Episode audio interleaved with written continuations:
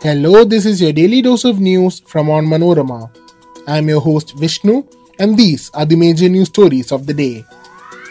We start today's bulletin on a grim note as a 12 year old girl who was under treatment for rabies died in Kottayam.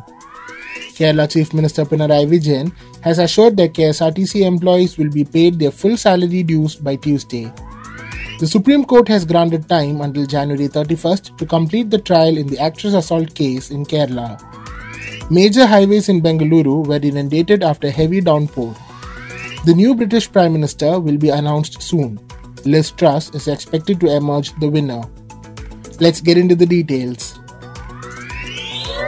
A 12 year old girl who was undergoing treatment for rabies infection at the Kottayam Medical College died on Monday despite taking three doses of vaccine. Abhirami, daughter of Harish from Sheena Bhavan in Perinad, was admitted to Kottayam Medical College Hospital on Friday night in critical condition. She was attacked and bitten by a stray dog when she went out to buy milk on Perinad Carmel Engineering College Road on August 14th. There were six bite wounds on her legs and another one on her face near the eye.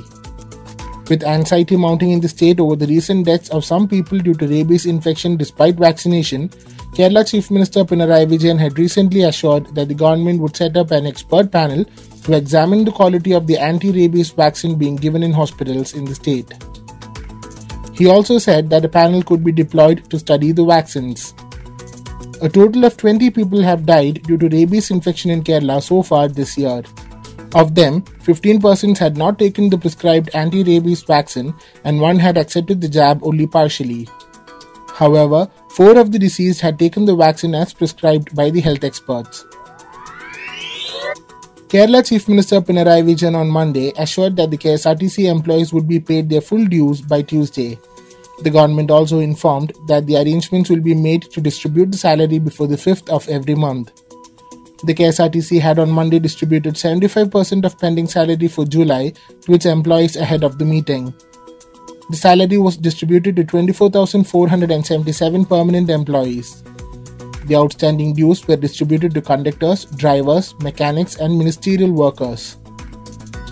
ATO, DTO, and station masters are yet to receive their salaries.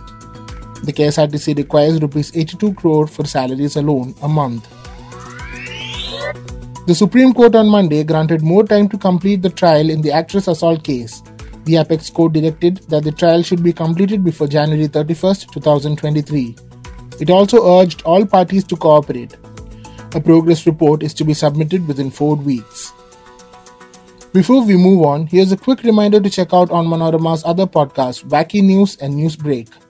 Wacky News is a collection of the weirdest and strangest news from across the globe and Newsbreak is a clutter free explainer of the major news story of the week.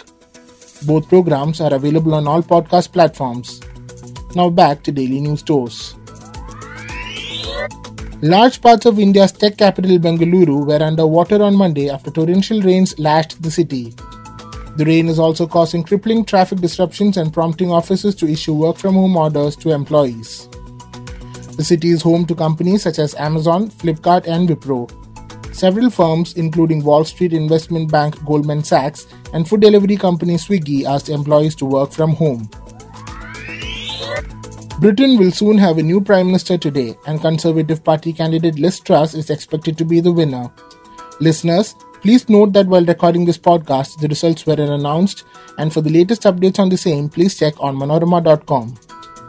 On Tuesday, the winner will travel to Scotland to meet Queen Elizabeth who will ask the new leader to form a government. Boris Johnson was forced to announce his resignation in July after months of scandal.